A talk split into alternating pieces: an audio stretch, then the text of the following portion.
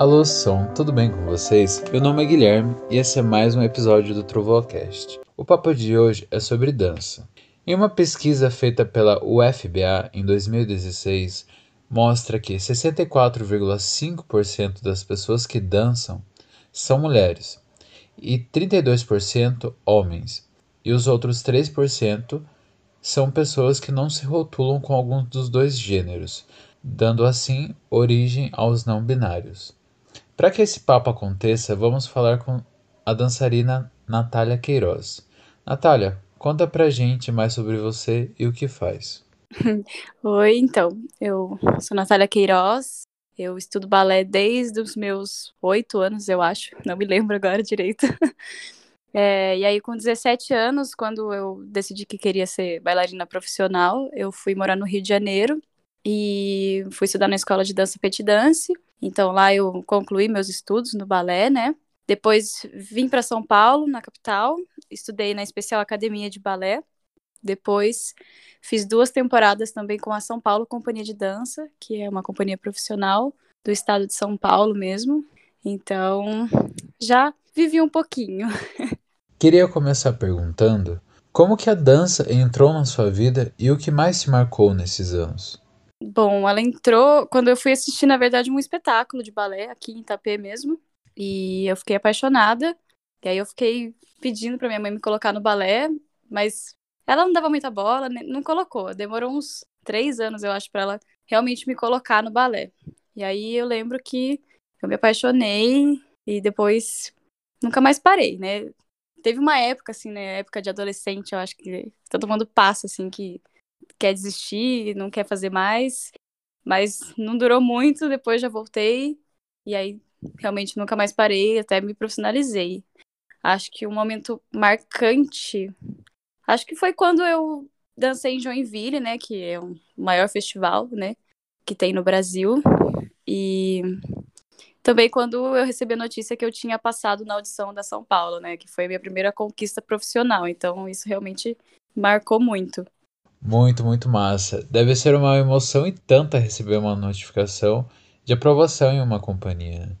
Mas bom, para você, a formação no balé influenciou ou mudou algo na sua carreira?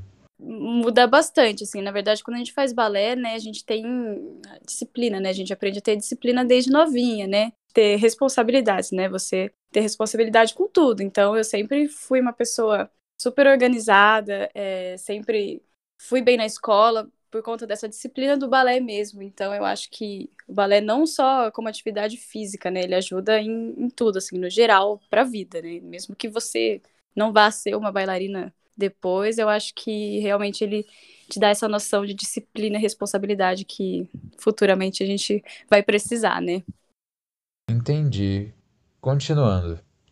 Para você, o que falta para a dança ser valorizada aqui no Brasil e há algum outro país que existe essa valorização? Nossa, no Brasil falta bastante. As pessoas aqui ainda eles não reconhecem o balé clássico, né, vamos dizer assim, como profissão. Então eles acham que quando você fala que quer ser bailarina, mas eles, mas como assim ser bailarina? Você vai abrir uma escola de balé? Eles acham que ser bailarina é só isso, né? Você só abriu uma escola de balé. E não é, né? Existem muitas outras formas da gente trabalhar. Ou quando falava assim, ah, vai dançar no Faustão. que daí já só conhece isso, né? Bailarina do Faustão. Ah, vai ser bailarina, bailarina do Faustão, né? O balé clássico mesmo, eles não sabem como que é, como que funciona, né? As pessoas aqui no Brasil não têm esse costume de assistir balé clássico, né? Então é difícil. A minha mãe mesmo, quando eu falei que queria ser bailarina, ela não, não entendia. Ela falou assim, mas como é que vai fazer? Como, como que vira bailarina? Como é que faz, né?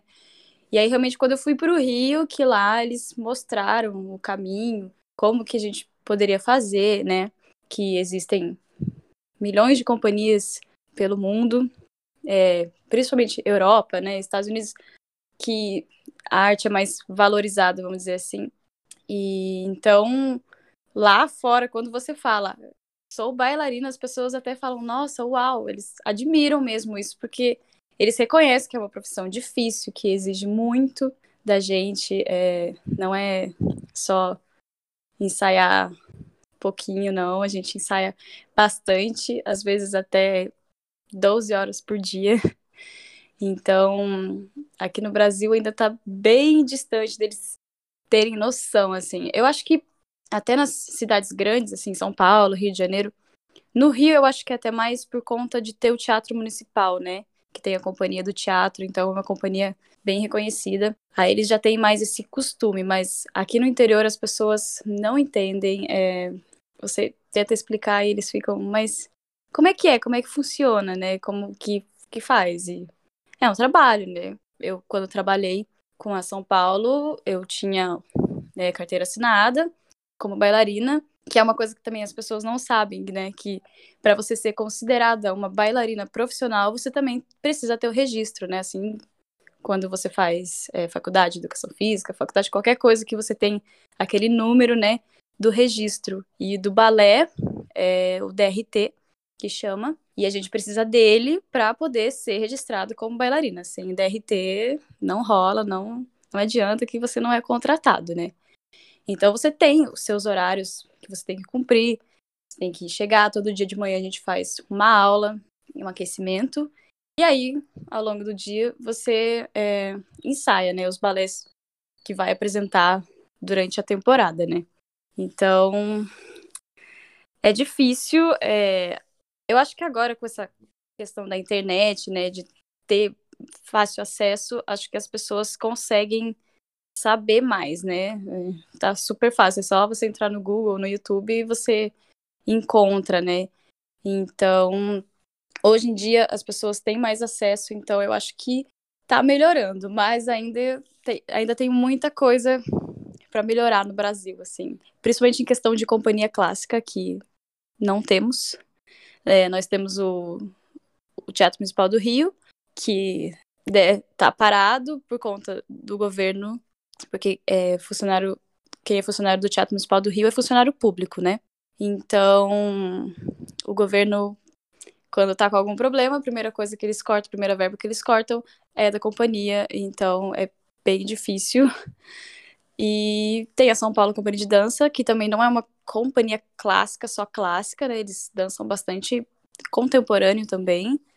Então, assim, o Brasil é bem escasso, assim, é bem limitado em companhias clássicas. Eu gostaria, assim, que tivessem muito mais companhias no Brasil, porque acaba que as pessoas daqui vão embora, né, para outro país por conta de oportunidade mesmo, que no, no Brasil a gente não tem. Eu compreendo e compartilho com o que você falou, né? Que quando você foi falar com a sua mãe que queria ser dançarina, ela falou: Ah, mas como que faz isso?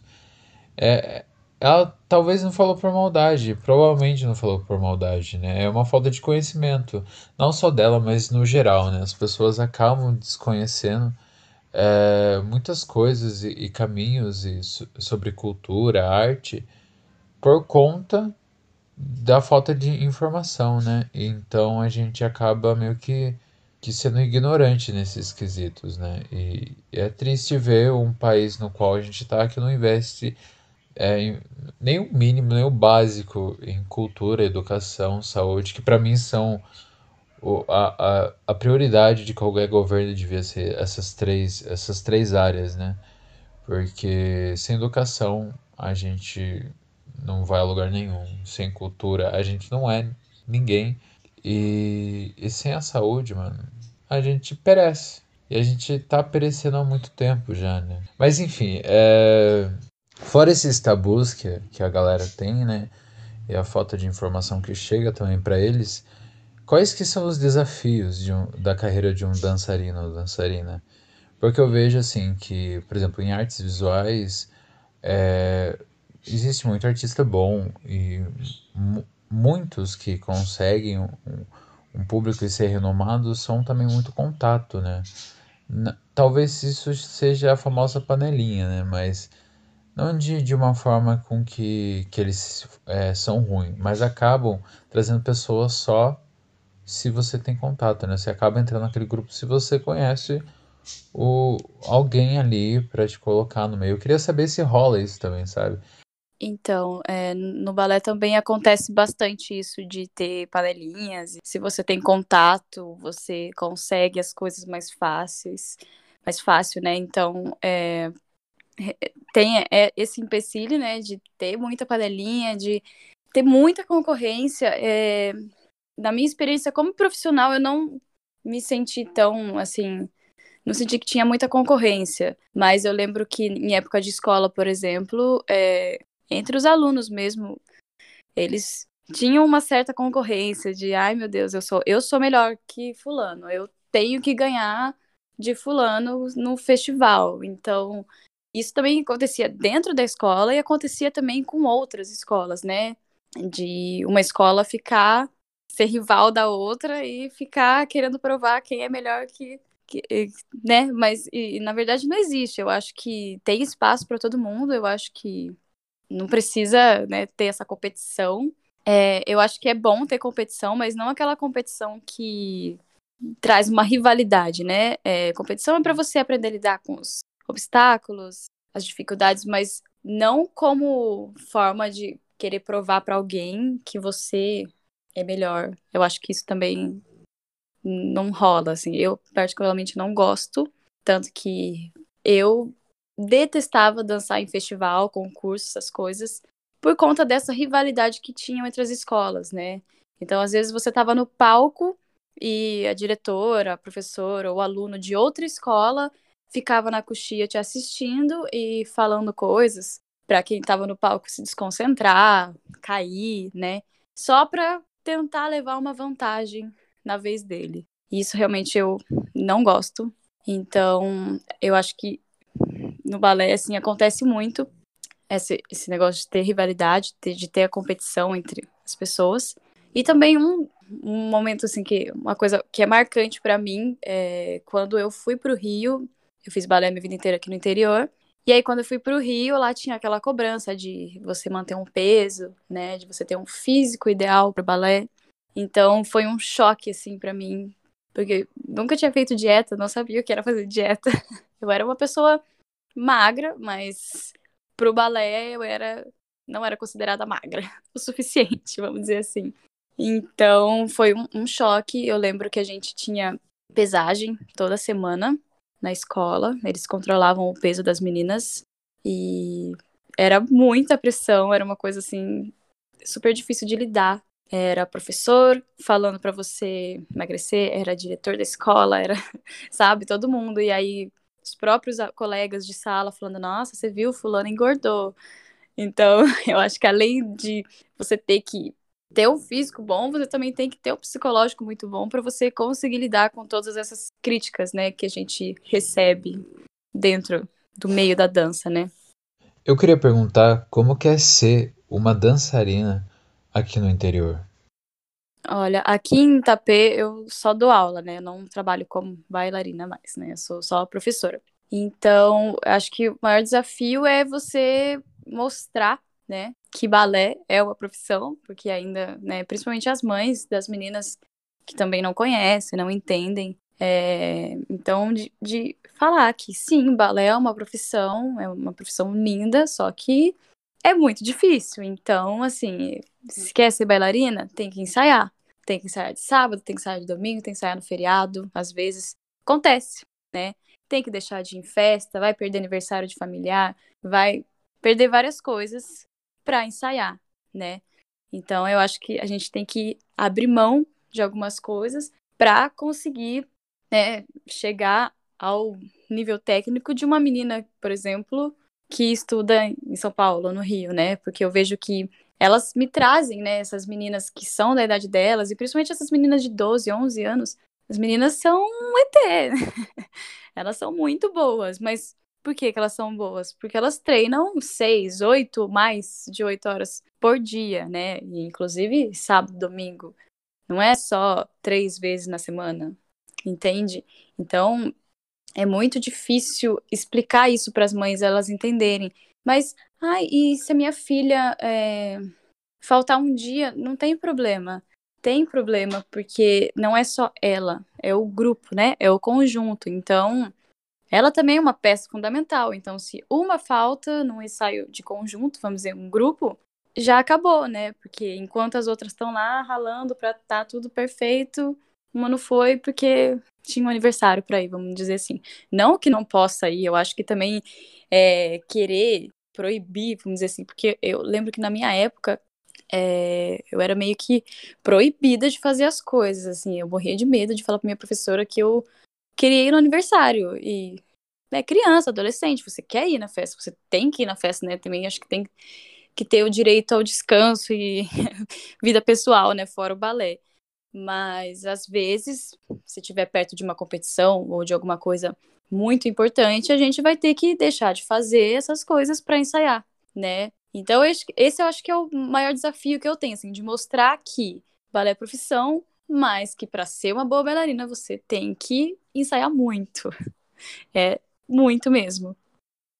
Acho que qualquer coisa, né, que a gente quer ser bom ou melhorar, a gente precisa dedicar um tempo, né? Então, eu vejo também isso como, como músico. Nunca fui professor, mas eu vejo que, que alguns companheiros de classe que eu já dividi aula é, acabava, tipo, meio que deixando de lado isso. Querendo ou não, vai fazendo falta, e daí, daqui a um tempo, a, aquela pessoa já não está no mesmo no mesmo nível de técnica ou de conhecimento que vai estar tá a pessoa que está estudando ou treinando todo dia, né? É, eu tenho uma perguntinha que eu fiquei com curiosidade. Há diferença entre companhia e escola de dança ou é a mesma coisa? E qual que é a importância? Sim, tem diferença. É, escola é uma escola, né? O próprio nome já diz, escola, você está lá para aprender, né? Existem escolas aqui no Brasil que oferecem uma formação, né, profissional. Então, a escola que eu estudei no Rio era assim. Tem uma escola em São Paulo também que eu sei que tem. Então, você lá, além das matérias práticas, né, além de você fazer aula de balé e você faz outras modalidades, jazz contemporâneo, né? E você também tem matérias teóricas, anatomia, história da dança, é, você vai aprender da aula. Então, é uma formação completa, e aí no final é, tem a sua formatura, e nessa formatura você tem o direito ao seu DRT. Então, é um curso que a gente chama profissionalizante, né? Técnico em balé. Só que são pouquíssimas escolas que oferecem esse ensino, né? E companhia é trabalho, né? Você vai ser remunerado para dançar. Então, é, você já é uma pessoa, você já é um bailarino profissional né? Não, não pode uma criança querer participar de uma companhia, ou uma menina que até tem idade, mas que não se formou, não, não tirou o DRT, então não vai poder trabalhar. Então a gente. É... E, e, o que, que define, né, uma bailarina de uma bailarina profissional? É experiência e, né, você vai fazer uma prova, como se fosse é, vamos dizer assim, o Enem, para você entrar numa faculdade. Você tem que fazer uma prova para você mostrar que você está apto a ir para uma faculdade, né? Então, existe esse modo de você tirar o DRT pelo curso técnico de balé, que algumas escolas oferecem, ou você faz a prova que o sindicato da dança, né, realiza todo ano. Então, você vai lá, você se inscreve, faz uma aula, é, você faz prova teórica também. No Rio de Janeiro eu sei que tem prova teórica. Aqui em São Paulo não tem. Em São Paulo é só você mostrar uma coreografia, se eu não me engano. Mas no Rio a gente tem que fazer uma aula e tem que fazer uma prova teórica sobre algum balé que eles mandam para a gente estudar um pouco antes, né? Então aí, dependendo, né, os jurados vão te assistir e eles vão dizer se você está apto ou não para ser um profissional. Então é são dessas duas formas, né, para você conseguir o seu DRT, ou fazendo a prova pelo sindicato, ou se formando numa escola técnica. É qual a importância de existir essa companhia aqui no Brasil? É a diferença que elas fazem ou a falta que elas fazem? Olha, no Brasil é... ainda falta, né? Como eu disse já, falta muito. Mas eu acho que as companhias que tem aqui no Brasil, elas têm muita companhia boa, não só de balé clássico, mas como contemporâneo, principalmente as de contemporâneo, né, que são companhias assim maiores. Então, é, a gente pode falar da Debra Coker no Rio de Janeiro, é, do Grupo Corpo, são companhias que são reconhecidas no mundo todo. Eles saem, eles fazem turnês pelo mundo. Então, realmente mostra que no Brasil também tem coisa boa, tem bailarino bom, né?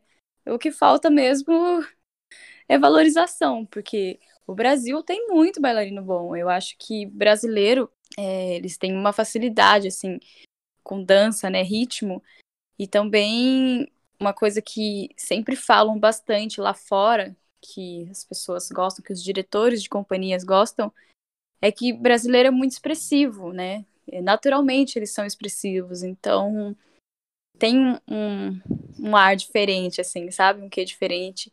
E que chama a atenção do público. E eles gostam bastante disso. Então eu acho que, assim, é, é fundamental, né? Você, tipo, ter uma companhia no Brasil e você poder mostrar para o mundo que, sim, existem bailarinos bons, existem bons coreógrafos, enfim. Mostrar que no Brasil a gente tem capacidade, mas que infelizmente ainda não é valorizado como deveria ser, né? É, voltando àquele assunto lá que você tinha falado das pressões, é, pressão, né, psicológica de, de seguir um padrão, de estar tá no peso, de estar tá em forma a todo momento, né? Enquanto você está numa companhia, é algo difícil. E eu vejo também que, que a pressão também e, e uma, um certo preconceito de, de bailarinos, né? Homens no, no balé. Eu queria saber qual, como que a gente poderia quebrar essa pressão ou padronização. Né? É, é difícil, é um assunto bem delicado, assim, em questão de padrão de corpo, né? É, hoje em dia a gente tem que ter muito cuidado, eu acho, para falar sobre isso, porque realmente é difícil, né? É, balé exige que você seja magro, né? Tenha um físico magro, mas que você tenha força, né? Então, para você aguentar um dia inteiro de ensaio, não adianta nada ser magra e não aguentar, né? Não conseguir ficar em pé. Então, eu acho que tem que ter muito cuidado na hora de abordar esse assunto com os alunos, abordar esse assunto com os pais, é, conscientizar mesmo, assim, né, de, de ter uma alimentação saudável, né? Não é nem.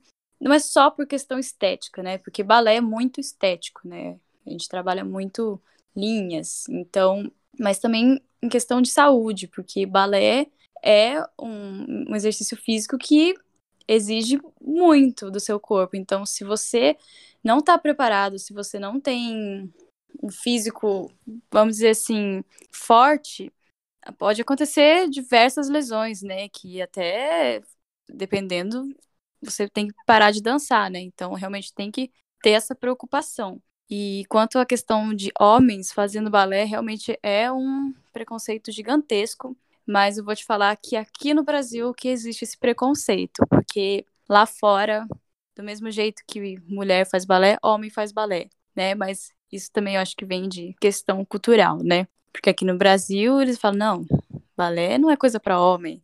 Mas as pessoas nem sabem o que é balé direito. Então, como é que você diz que balé não é para homem se você não sabe como que é a profissão de bailarino, né? Porque a galera acha que homem vai pegar e sair dançando na ponta, que vai Entendi. E não é por aí. Na verdade, para fazer balé, homem fazer balé, olha, vou te dizer que tem que ter muita coragem, porque por conta dessa questão, né, desse, desse preconceito que existe, e também por questões físicas, né? O homem, mais ainda do que as mulheres, precisam ter mais força, eles precisam ter mais músculos, precisam ser mais fortes. Então, é, não é fácil como as pessoas pensam, porque eles acham que balé Ai, balé, né? Igual criança faz balé por hobby. E quando se trata de balé profissão, né? O buraco é muito mais embaixo. Então eu acho que é mais questão cultural mesmo das pessoas entenderem e mostrar, né? A gente como, como que a gente quebra essa barreira, esse preconceito, né? Mostrando, olha, é assim, né? Funciona assim, é, conversando e provando, né? Vamos dizer assim, que eles estão errados, né? Nunca bater de frente, né? Eu acho que isso também não funciona, não é legal. E mostrar, né? Dar exemplos de bailarinos que se deram super bem em carreiras internacionais e mostrar que sim, balé é para todo mundo, independente de idade, é, Independente do corpo, eu acho que sim. Se você quer fazer, você pode fazer o que você quiser, né? Claro que quando envolve a questão profissionalizar, aí já muda um pouco a conversa, mas não que também não seja impossível, porque hoje em dia, graças a Deus, é, eles estão mudando um pouco esse padrão balé, menina ser extremamente magra. Então, eles hoje estão aceitando meninas que são, é, vamos dizer, mais musculosas, né? Porque antigamente mulher era, bailarina era seca, seca, não tinha um músculo, né? E hoje em dia não, hoje em dia tá mudando. Então as bailarinas hoje em dia são musculosas, elas têm, sabe, aquela coisa bem forte mesmo. Você vê que é um físico magro, mas é um físico forte, não é aquela coisa que você olha e fala assim, meu Deus, vai quebrar no meio a menina, né? Então, também eles estão mudando esse padrão, né? Mas eu acho que ainda é um assunto bem delicado ainda, que a gente precisa ter muito cuidado na hora de falar, né? Principalmente com quem está começando ou com quem não entende, né? Para finalizar, eu queria perguntar o que é ser artista para você? O que é ser bailarina? Eu acho que artista é geral, assim, né? Não é só você ser bom tecnicamente, mas você amar o que você faz, né? Realmente gostar daquilo, porque balé, principalmente, a gente tem que gostar muito, né? Porque a gente passa mais tempo dentro de sala de aula do que na nossa própria casa, do que com a nossa família. Então, eu acho que além de você ser bom tecnicamente, você tem que amar e principalmente eu acho que se divertir dançando, né? É, trazer a arte mesmo de verdade de dentro, assim, sabe? Sentir o momento e não só dançar por dançar, né? Porque dançar por dançar, tá. Mas eu acho que quando você assiste alguém que você vê que ama aquilo que tá fazendo, que tem uma energia diferente, né, que a gente fala no palco, realmente chama a atenção das pessoas e as pessoas ficam, meu Deus, é uma artista, né? Não só porque ela é muito boa tecnicamente, mas porque dá para ver que ela realmente curte o que ela tá fazendo, né? E eu acho que ser artista é isso, né? Você amar o que você faz e se entregar, né, de corpo e alma. Palavras profundas. Agora eu queria deixar um, um espacinho para você fazer seu merchan, divulgar suas redes sociais, para a galera também que está ouvindo seguir e acompanhar o seu trabalho. Bom, eu dou aula aqui em Itapê, né? Então, se quiserem saber mais informações, é, meu Instagram é Natália, sem H, Queiroz, M. E também pode me procurar no Facebook, Natália Queiroz, que eu sempre tô nas redes sociais, então qualquer dúvida pode me procurar por lá. Então é isso, foi mais um episódio do TrovoaCast. Queria agradecer a Natália por topar trocar esse papo aí com a gente. Acrescentou, eu conheci novas coisas, descobri novas coisas, porque esse negócio mesmo que para você pode ser uma coisa muito. É falta de conhecimento, de não saber diferenciar de companhia e, e escola. Eu confesso que eu não sabia. Então agradeço de coração mesmo por trocar e, topar, trocar esse papo comigo. E é isso. Né, eu que agradeço pelo convite. É muito legal poder falar um pouquinho, né, do, da minha experiência, do que eu sei e passar para as pessoas, né. Muito obrigado mesmo pelo convite. Imagina. Então é isso. Até o próximo episódio. Tchau, tchau.